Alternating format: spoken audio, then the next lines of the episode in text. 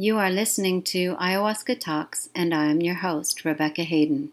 For those of you who are interested in self discovery and healing through hypnosis, please email me at rebecca.hayden at gmail.com to book a free consultation.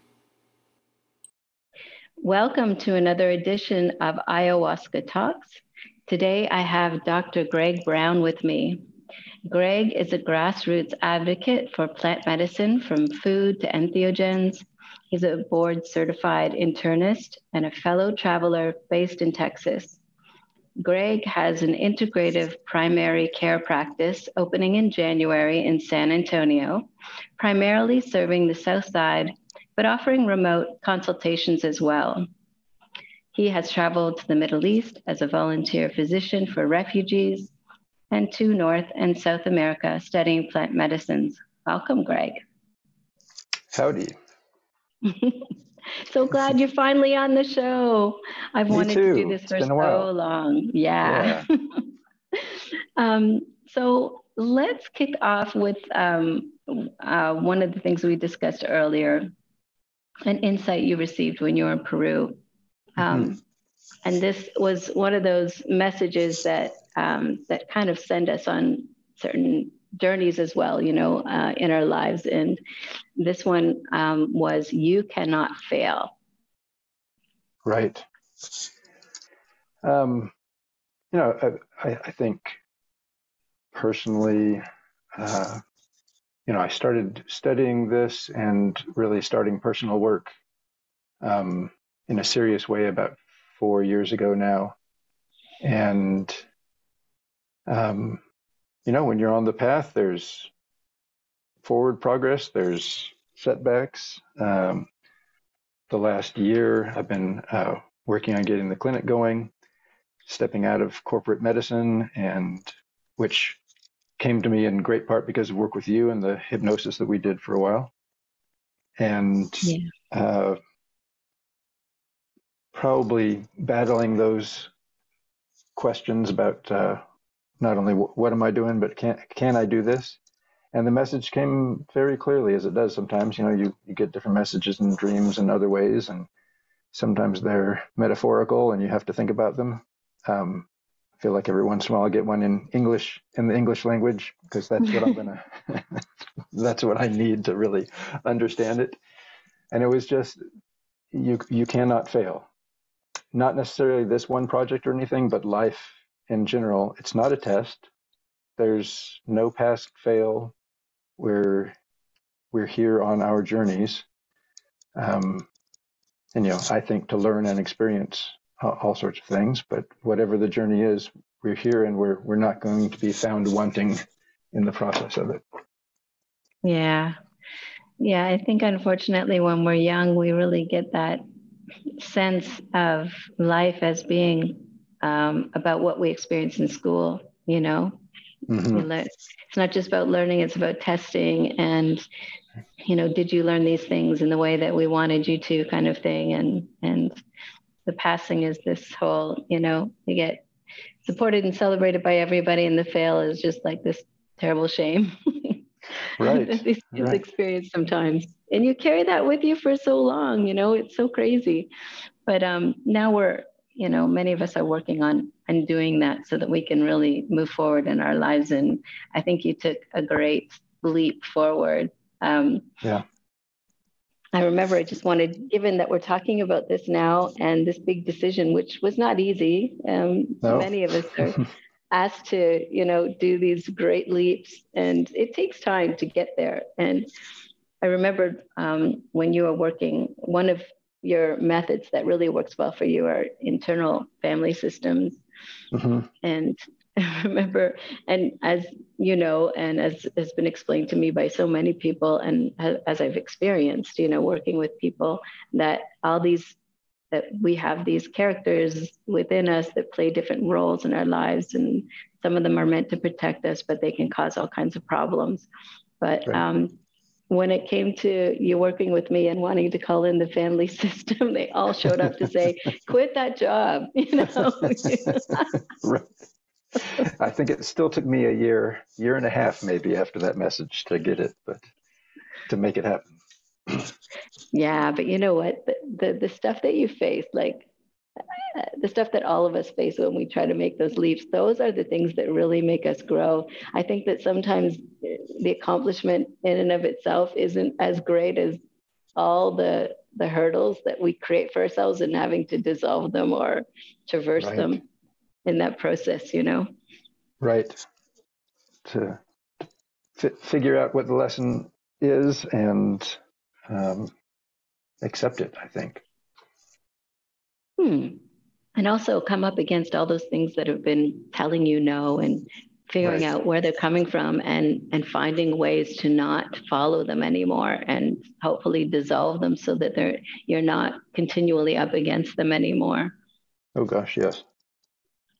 Yeah, I mean, and, like you said, from from childhood, we're we're trained in certain ways, and one way is if if you quote unquote fail, then someone's going to tell you, "Oh, it's okay, you'll do better next time," or "You're good at this other thing," and and and you're told all these ego soothing things instead of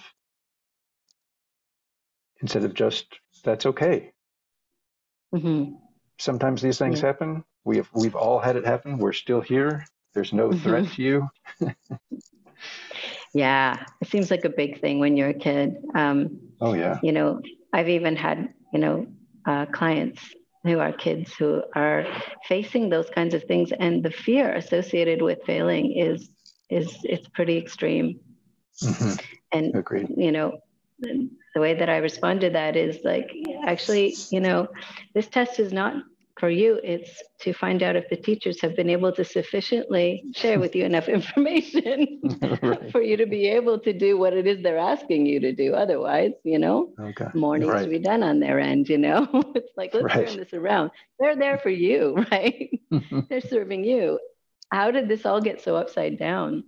I, this leads me to another story that you shared that I thought was pretty incredible about how one incident when you were a child really compromised your ability to feel safe and feeling joy. And I want you to share about that because that was pretty impactful. Yeah, so it must have been, I was in preschool sometime uh, in, in Southern California at the time. So either three or four years old, I guess. And when we would go out to recess, I remember it as everyone being enthusiastic and running over the door and but at some point I I was apparently over enthusiastic or at some point in the jumping up and down on the door hurt another child. I just remember feeling very very guilty about that and and, and shame for that. And you know, I don't remember the details of exactly what happened, but I think that that going from really just unbridled joy, just enjoying the moment, just being in the moment. Oh boy, we get to go outside and play. To feeling, oh, you know, I've done something wrong and everyone knows it. I think that that kept on, you know, referring to the internal family systems, that's kept on with a protector part who really likes to beat the crud out of me when I get a little bit too happy or a little too big for my britches. Um, I, I, don't know how far to go with this, but um, I remember my first interview as a doc. I'd been a nurse before and a nurse aide before I was a doc. Um, so I had a few years there of training in, in med school and residency. And the first interview re- went really well. I wasn't even all that aware it was an interview. Um, but when I when I left it, uh, went outside to my uh, truck and um, just cussed myself out for five minutes.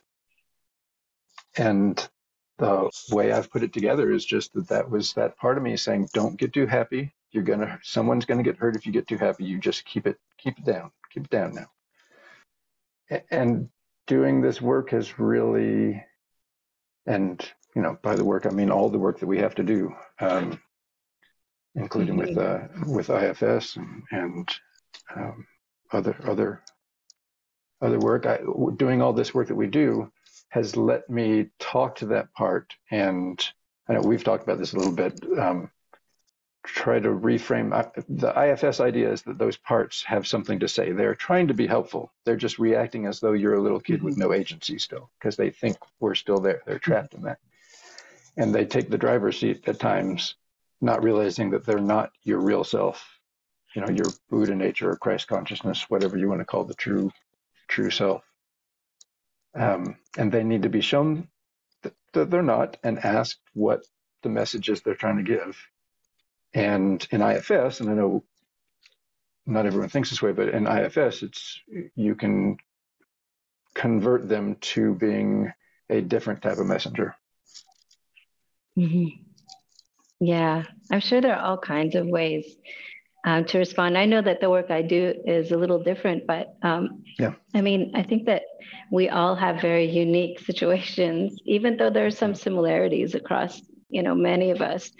And the ways we go about healing will be unique too. And I think that's that's a healthy thing as well. I, um, I, I think I'm hoping that we're moving out of this you know everybody has to do it this way kind of thing because we'll, we'll miss out you know I know that for me, so much of the way that I've approached things have, has changed over time because I've changed, and what's appropriate mm-hmm. now is different than what was a few years ago, and and because we're all so different too, what's appropriate for us will be different as well. But I do think that there's a lot of a lot of possibility in these um, mechanisms we use, these constructs, um, mm-hmm. and having conversations with them.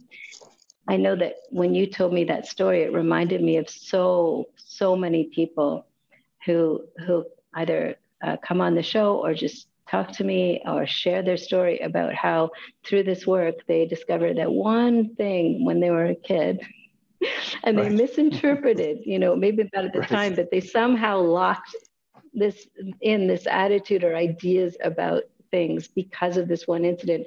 And for the rest of their lives, it, it, it, it colored everything for them and not always in a good way, obviously. I mean, this has compromised your ability to feel safe and free in feeling joy. Right.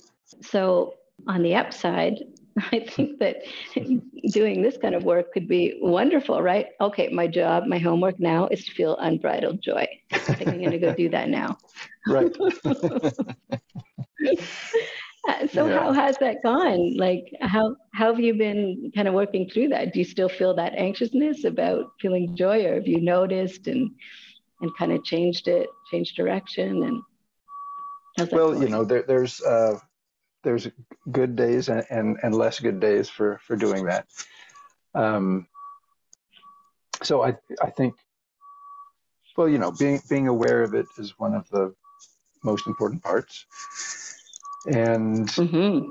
I can now at least identify it when I'm having a self governing day that I don't need to have. So I, I think doing this work, it's important that we take it on for the long run. I mean, we can have mm-hmm. these moments of insightfulness, the ineffable experiences, and books can be written and make a lot of money about those experiences. But I think the real work is approaching these from different ways, as many as we need, until we come to a place where we can have those days. I mean, in my case of actually experiencing joy without worrying too much. And so for me, uh, like in Peru, part of what I did was some trauma release exercises that really brought me back to those places as a kid when um, I didn't have agency, and other people were doing a great job of, well, of beating me up. It wasn't not super exciting revelations, but uh, just getting bullied as a as a skinny kid uh, back in the day, and um, mm-hmm. being able to hold that now and have a safe place to hold those experiences. The the boy that was experiencing those things back then. Um, and then also taking on, you know, talk therapy and doing the IFS therapy, um, working mm-hmm. with folks who who do the plant medicine and um, all these things together. Uh, I think these days, well, I know these days give me more more good days than than not, and of course. have let me be more present, experience this moment, this life, more fully than I would have mm-hmm. uh, if if I were still cringing as much as I as I had been. Mm-hmm. You know, it's funny, like we talk about kids being bullied, and uh, I mean, I was terribly. And mm-hmm. I remember being so surprised that that parents weren't as concerned as I thought they ought to be. You know, mm-hmm. um, it it seemed like once you put the word bully on something, you know, assault was okay, and you know, terrorizing people was okay. And in the corporate world, we just changed that and we call it um, yeah. politics. Right. You know, oh, company politics. Right. It's like, it's such a gentle word for what's really taking place, you know, this aggressive right. stuff. And it does it does have impact on us and it does go deep within and actually when you think about it there's the bullying in, in grade school and in childhood and it, it's almost like it just carries on right we carry on yeah. we don't you know we'd like to believe we progress a great deal but those people involved in these behaviors they just kind of take it right into adulthood with them unless they unless they address it like there are right. many people who who do this work too who have been the people who are wounded in such a way where that made them have those behaviors like that bullying behavior because of all of their systems internally you know to keep them feeling safe or in control or what have you right? Absolutely. And you know, now, now that you're saying that, it, in regard to what we were talking about the other day, in, in that people who differ in opinions feel like they're being attacked now and have to attack back, which is exactly that cycle that we learned as kids. I mean, if you want to stop being bullied, you have to be a bully yourself or feel better about it. You have to either pass it on or fight back or whatever. We're mm-hmm. walking around as a bunch of injured people fearful of others. And when someone comes on strong on one of the social media platforms, it is really likely to trigger many of us. Mm-hmm. We're learning a different way. And I mean, I think there's a couple of things going on here, right? I think that Absolutely. this is this this uh, harmful and and unhealthy behavior is is reaching some kind of zenith it's like it's so obvious mm-hmm. to all of us really even those who are engaging in it i think we all feel this right and right. at the same time uh, there's a new way of being that's being introduced. And we all know that when new things come along you know initially they're ridiculed and all kinds of things right? It's a threat. It's a threat to our way of being this new way you know? Yeah and but it is seeping into our reality. All over the world people are making these these big changes.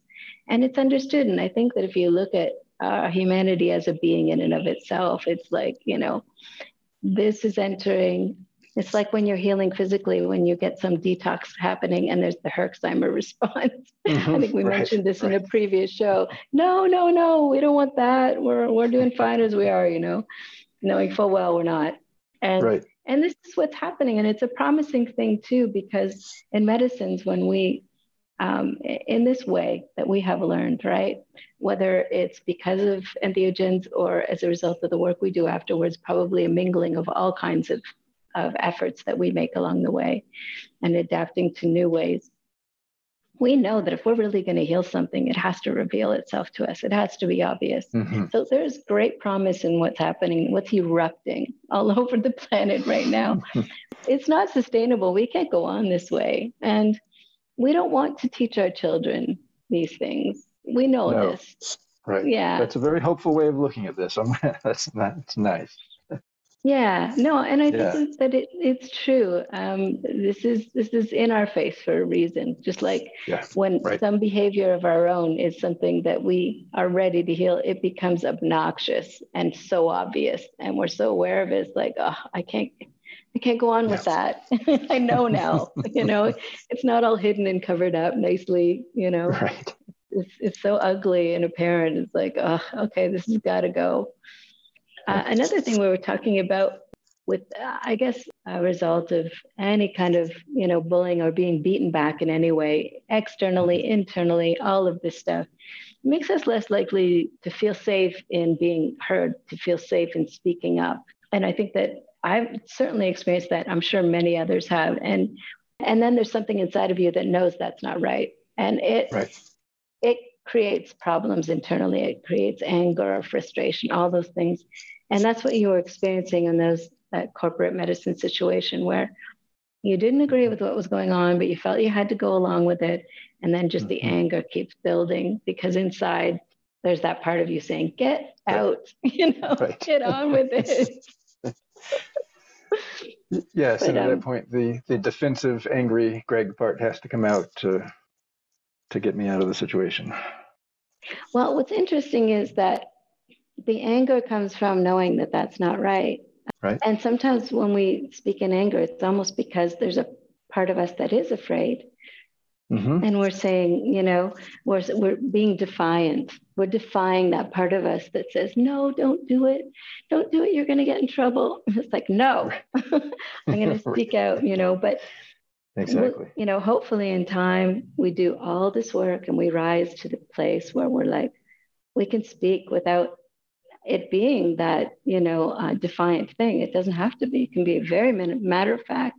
Right. And I'm wondering if this is what you felt when you you gave me that example we were talking about okay so you do a lot of work and then you come out the other side and it's like life continually gives you opportunities to demonstrate that you're committed to that newer path right? Yes yes right.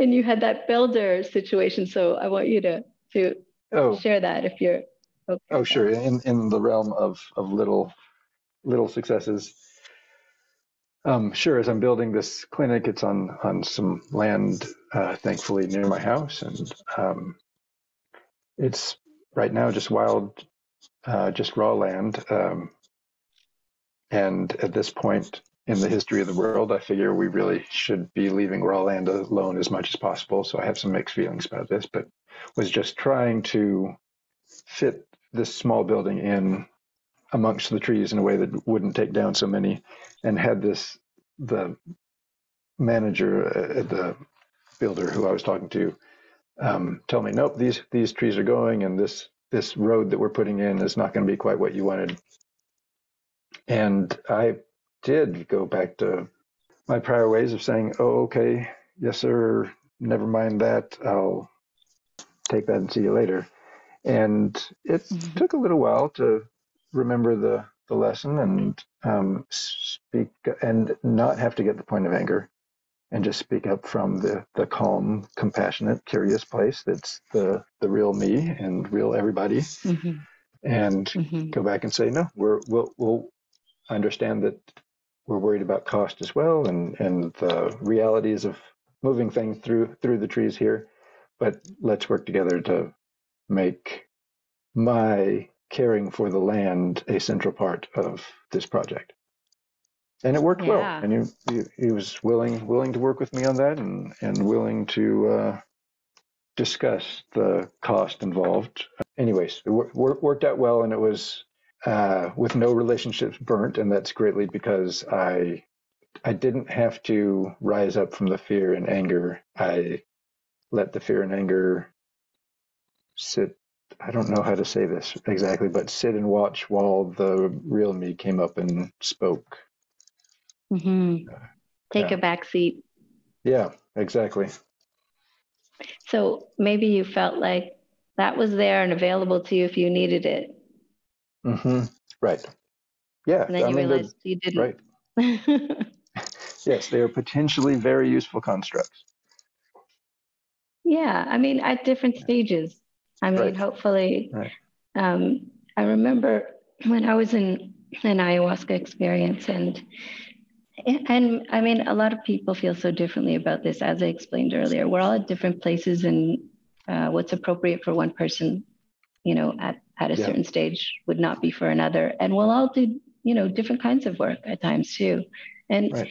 so for some people, anger is is a vehicle. They'll they'll be using it for for a purpose at this point because they aren't in the position to, you know, it's not appropriate for them to, or they're not ready, or they're not able to um, use other ways at this time, and it it does move them forward in ways. Mm-hmm. It also elicits a response, though, as you mentioned, you know, burning bridges and things like that, mm-hmm. and maybe that's that's what's needed at some points with some people.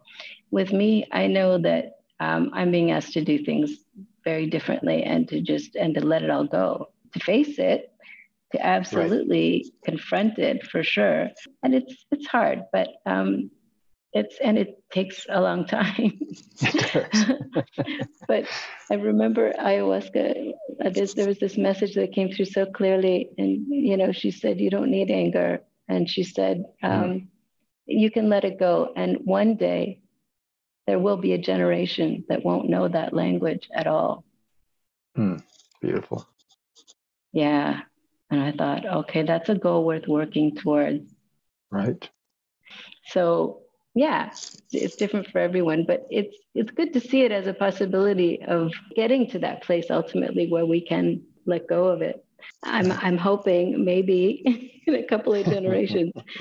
I know with my son, he experienced all my range of reactions, mm-hmm. and and he's going to have to do the work too. But that's okay. Right. At least he's starting to do it early.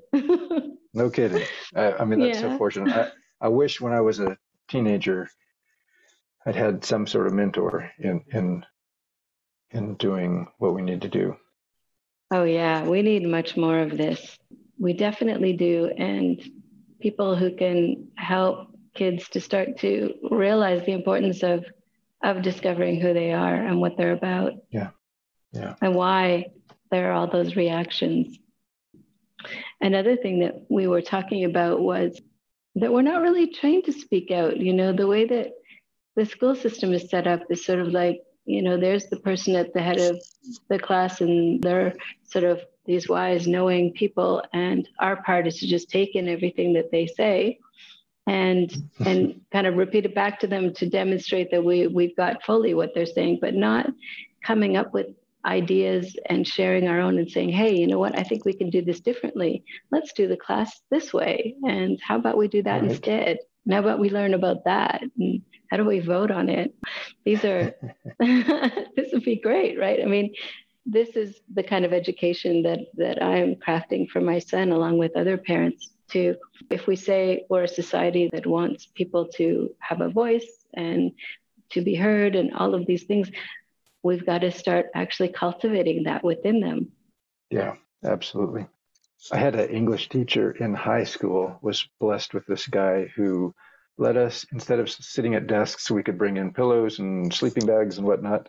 You know, he still had us do the work. We still learned what we needed to have a common, I guess, a common language, right, uh, in the long run. But he let us approach it differently, without being quite so regimented, without being quite so strict in the things that don't matter. Mm-hmm. Yeah. I mean, I do think that we we have a common language, whether it sounds the same or whether we can remember Fair. dates yeah. of historical events, or you know whether we know where to put our commas and and other grammatic indicators. Right. There's a more important common language that you know is becoming more important, more yeah. obviously important to us now. Yeah and I think that, you know, you and I were talking about the fact that, you know, we we don't agree on some things um, mm-hmm. that that I think is happening a lot right now, where there seems to be a really big focus on, you know, certain ways of healing. And when people disagree, it's almost as though there's this pressure to create right. this this polarity you know it's like you're on one side or you're another well we don't we don't have to look at it that way we can no. you know decide to to look at it uh, to allow people to have their own ideas and still come together, knowing that in the end we want the same things, we may accomplish them differently. Right. Yeah. Even if we right, even if we approach things differently, we still love each other. We're still aware that we're both on the same path, um, and both, yeah, both human beings worthy of love and mm-hmm. and support. Yeah, and and need to go through our own uh, experience unhindered. Like i remember saying that on this path i was it's astounding to me always just even the more you know you realize how much further you have to go. It just keeps yeah. getting bigger. it's like i'm going to spend a lifetime you know trying to figure myself out and i may accomplish some of it right? Right. And so how, how can we ever claim to know another person so completely and what's good for them when we're still figuring that out for ourselves. Yeah, absolutely. And I think that because it's obvious that there's this, you know, heightened tension in the world and heightened tendency to to take on that argumentative um, mm-hmm. you know stance and that polarity and investing so heavily in it and aggressively in it i think that instead of getting into that conversation i don't think that, that that's that's going to work anymore i think we have to leave that entirely behind and start a new one yeah we will come into that new conversation with respect and understanding that we're all very unique and that we all ultimately want the same things and might mm-hmm. do it differently. I think yeah. that's that's going to be a very powerful thing. One of the things that that reminds me of, speaking of childhood, is all these mm. kids with different learning abilities. You know, they they're all gonna yeah. do these things very differently, and there are, and if we allow them, if we allow that and see where they go, like, okay, where are you going with that? It's not the way we normally do it, but what will let's let's let it go and see what comes out of it, and all kinds of things that we never could have anticipated could be produced by this. I mean, look at our history. Mm-hmm. Those people who did things differently and were shunned and ridiculed, and then ultimately came up with something pretty spectacular. Yeah, agreed. Yeah, I can't uh, imagine being a, a teacher of children these days in the with all uh, all the teaching to the test, as you were mentioning earlier, and, and trying to get everyone to think just the same way it is it's a difficult place to be.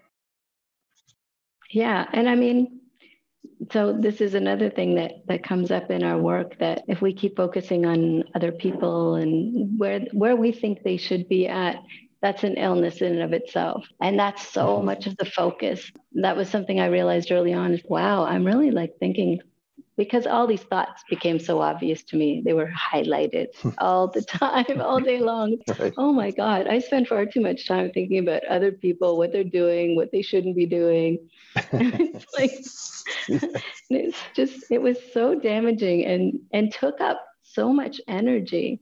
Right. And now I see that this is what seems to be a great deal of focus. And we cannot continue down that road and, and expect to do well at all.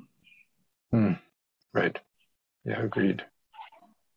I'm wondering if you have started to see things show up coming from a, a perspective of a doctor and seeing the kinds of illnesses and how they're revealed through these entheogens, through this work that we do of exploring ourselves deeply.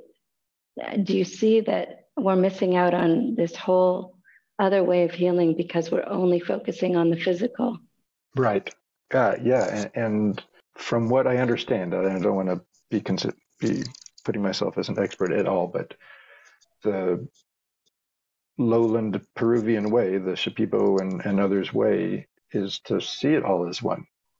And there there is evidence, and uh, listening to Dr. Weil and some others talk a, a while back about the next step after showing the beneficial effect of entheogens on depression, anxiety, PTSD, that sort of thing, will be to show the mind body connection and that it can actually uh, heal bodily ailments too, at least sometimes.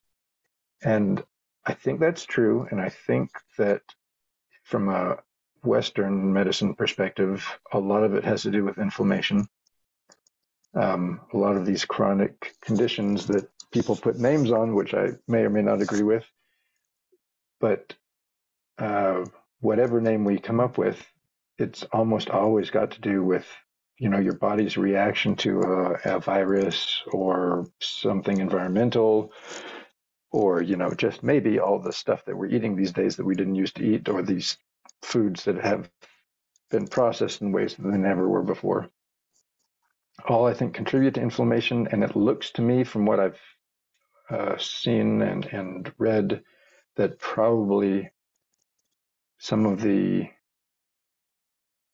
body benefit and the mind body connection with these entheogens is going to be that somehow they're addressing that inflammatory process. They're calming the body as much as the mind.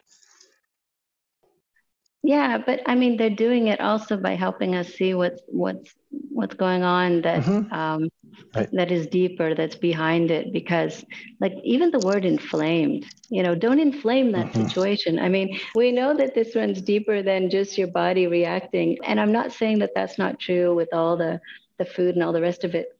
But there is a mm-hmm. subconscious or an unconscious element at work where we are treating ourselves in this way because of our relationship with yeah. ourselves. And I think that the way that we've been going about treating illness or even focusing on all of that is just has to shift. And it is starting to shift, I believe, that we're saying, hey, guess what? We're not just these meat suits. We're not just these physical yeah. beings. You know, this is so harmful, just this idea in and of itself.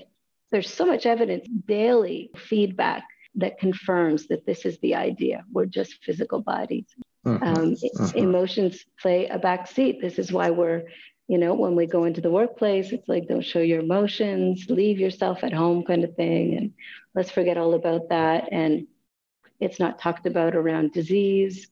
Is it any wonder that the very few slices you know that we have in our life that are where emotions are allowed like our relationships it's like explosive potentially you know is not allowed to exist in any other way and it's like wow right I think yeah, this is evidence uh, uh, of a of a self disregard, like that humanity right. itself.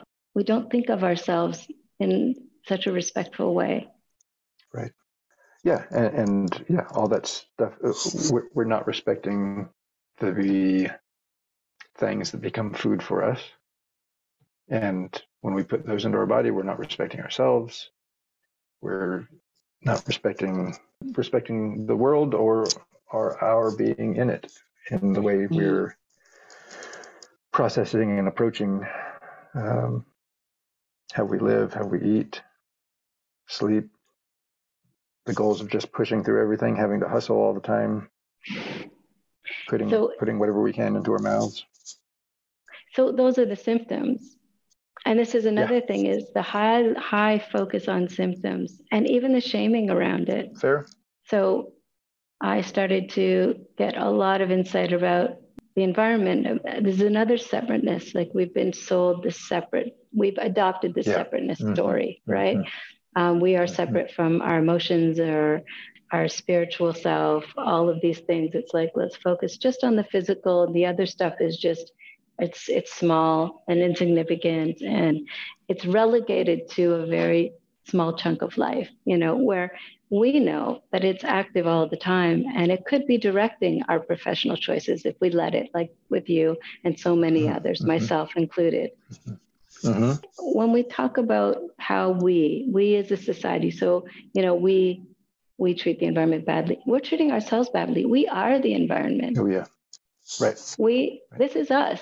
you know there's no separate so if you if you had somebody come into your office that was harming themselves that was cutting themselves. And this does happen you know this is the most blatant mm-hmm. evidence of it. Like there there's evidence in my opinion all around us but that's the more obvious right, right? you would have nothing but compassion for them right? Right right. So when we see all of this harm happen in the world if we could start to look at it from more of a compassionate standpoint i think that that would open the door to a lot of things changing because there's so many people who are afraid to even look at that stuff because they feel so judged and they feel shame. Mm-hmm. And that's another thing that's being inflamed right now. Mm-hmm. And it does not move us forward. If anything, no. it does the complete opposite. People shrink away and don't want to engage, and they, they hide and protect themselves from any all these accusations and, and shaming and, and um, ideas of wrongdoing instead of opening up and feeling safe enough to explore that like okay how are we doing that why are we yeah. doing that mm-hmm.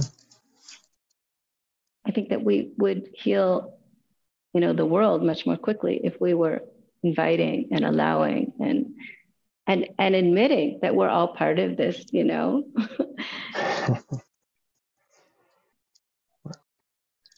like i yeah, don't think not... that there's just these bad guys you know, right. and and I think we've got to start to take some responsibility there and open up safely with one another. This is what we're doing part of this work, right? I mean, absolutely. Think of yourself 10 years ago. Think of yourself and how you would feel about opening up about this stuff. Right. Can you imagine that? Uh, yeah, it was a different place, different place entirely. Learning to be present and have at least some compassion for myself as well as others uh, has has been well as, as my therapist says it's the only game in town yeah and i mean there was a time that i know personally and i'm sure a lot of other people felt this way that revealing any any wrongdoing anything that would hint that we were doing something harmful to others or ourselves. Mm-hmm. i could never utter a word like that. It's not safe. So what kind of environment does that create? Everybody holding their breath and hiding behind doors. Mm-hmm. i mean the only thing that really moves us forward is to get this stuff out on the table. Absolutely yeah learning transparency and and uh, losing fear related to that has been a big part of this for me. Yeah i mean it's hard because we have this threatening society too and it's odd that the threatening aspect is associated with with health like this punishment and threatening and because we know from those internal mechanisms that these are the things that within that are we're trying to actually change and soften and if not dissolve completely. Right. So I, if we look at those outer aspects going okay this is something that we have manifested you know over many many years. And once we change them within i mean think about the people walking around now with these ideas of compassion and openness and all the rest of it. They're not going to fit in a world that is threatening and polarizing and and all of those mm, things. Mm-hmm. They're going to have to create new systems, new ways of being, have new conversations. Yeah, I, I like your message that there's going to be a generation that doesn't know this way of being.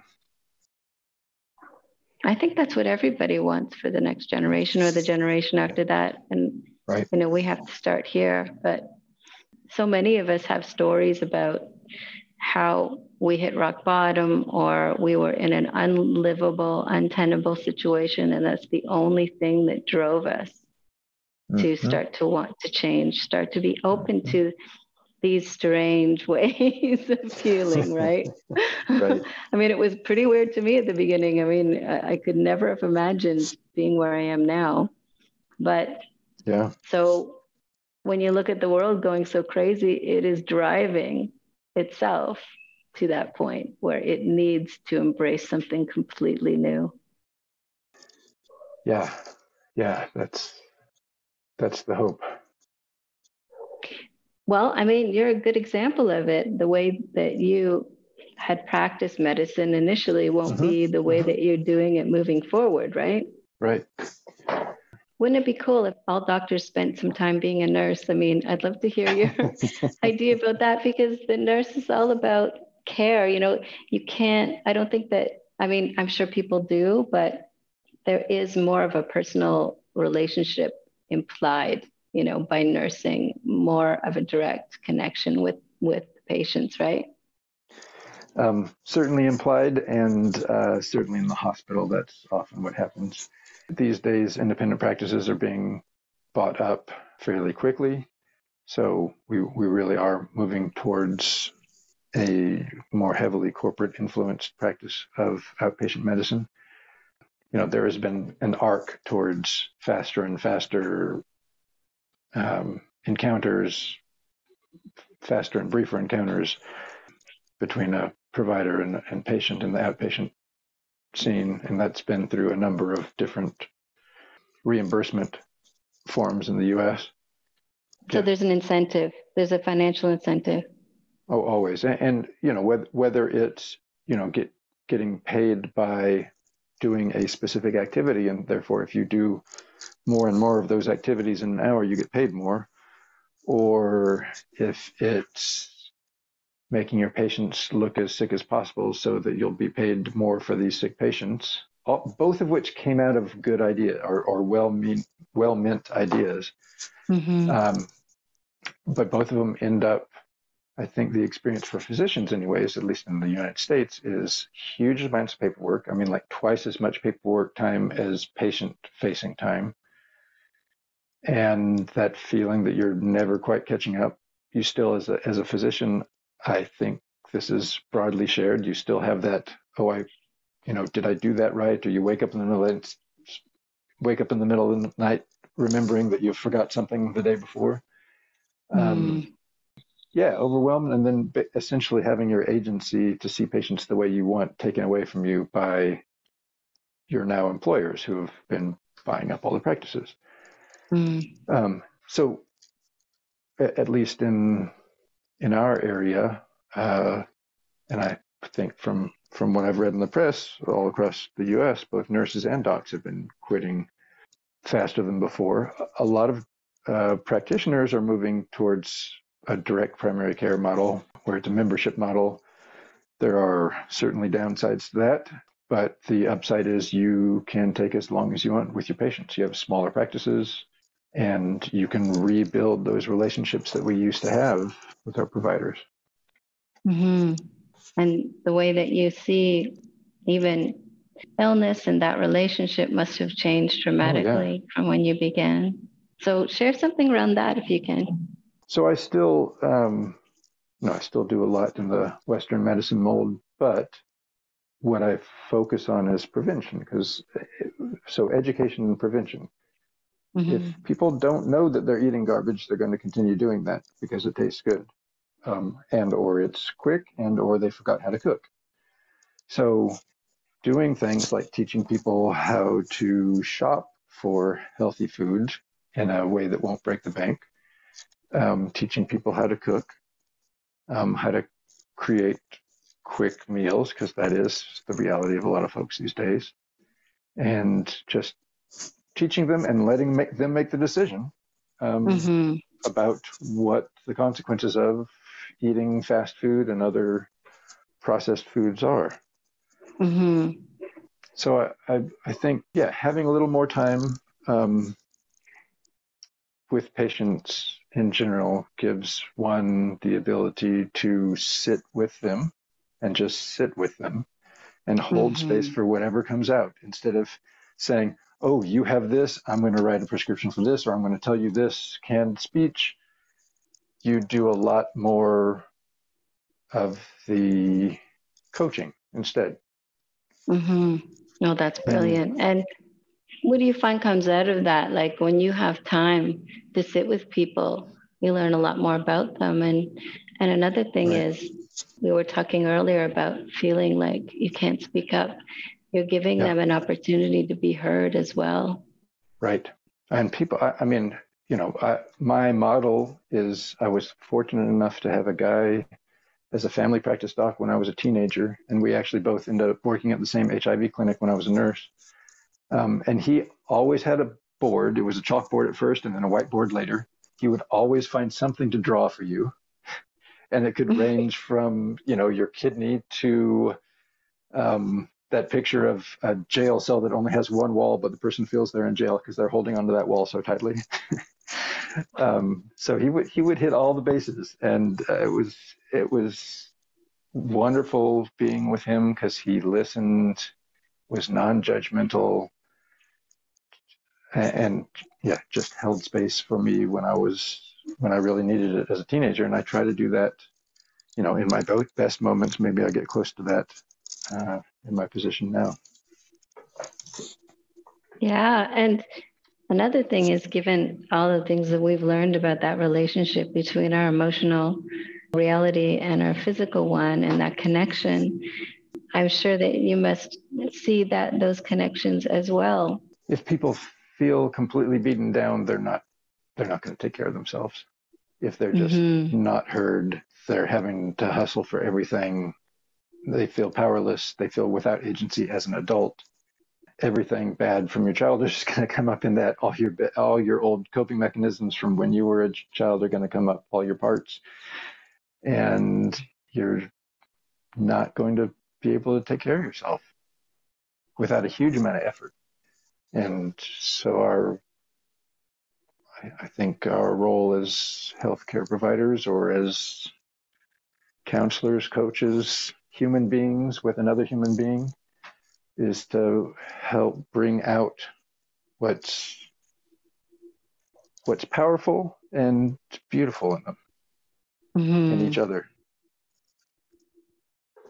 that's beautifully said and you know also this whole fear around illness too i mean this has a con there's consequences to that as well mm, i mean right. and in this shamanic learning it's like there's a whole different idea around these things that is presented to us and it's so much more empowering um, and it's mm-hmm. so less about fear and more about understanding or seeing things mm-hmm. very differently so a lot of times the way i see it now is my body's talking to me you know it's making mm-hmm. itself heard and then i have to listen right. to it you know completely and be not afraid to do that right which is not yeah, which is a a something we have to learn to do. Do you ever um, talk to patients about about how they they feel that these things started? Because sometimes people also mm-hmm. have tremendous insight, you know, surprisingly mm-hmm. about yeah. Yeah, and it's actually you know it's it's actually in how we're taught in Western medicine that we are supposed to ask about the big, very beginning of whatever the condition is.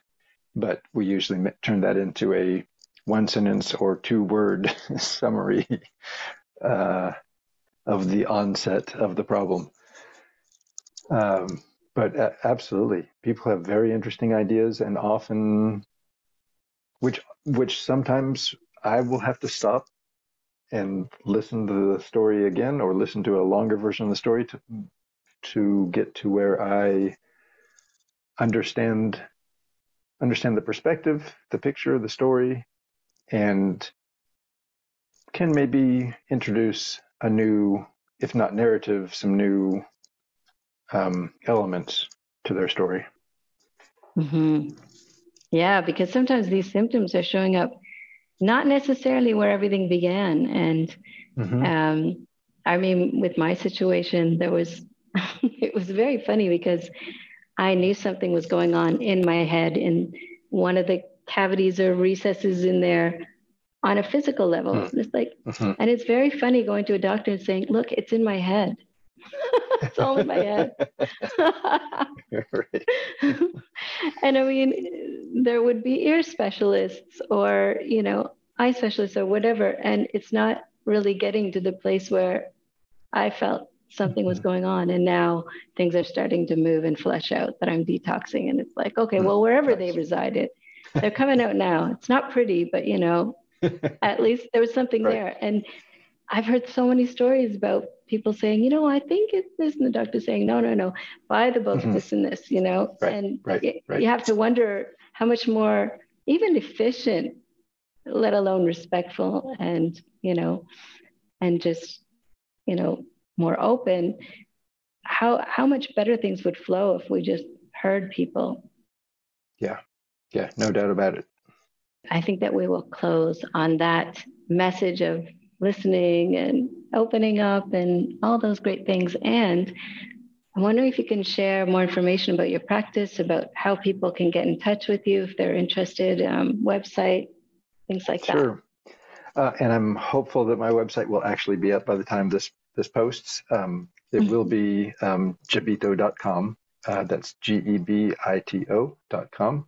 That's my initials and the Spanish diminutive. And folks can reach me if they'd like to uh, at Greg, G R E G, at gebito.com. Wonderful. It's been a pleasure and, and a long time coming. Thanks, Rebecca, for all we've done together over the years and, and for this this conversation. Thank you.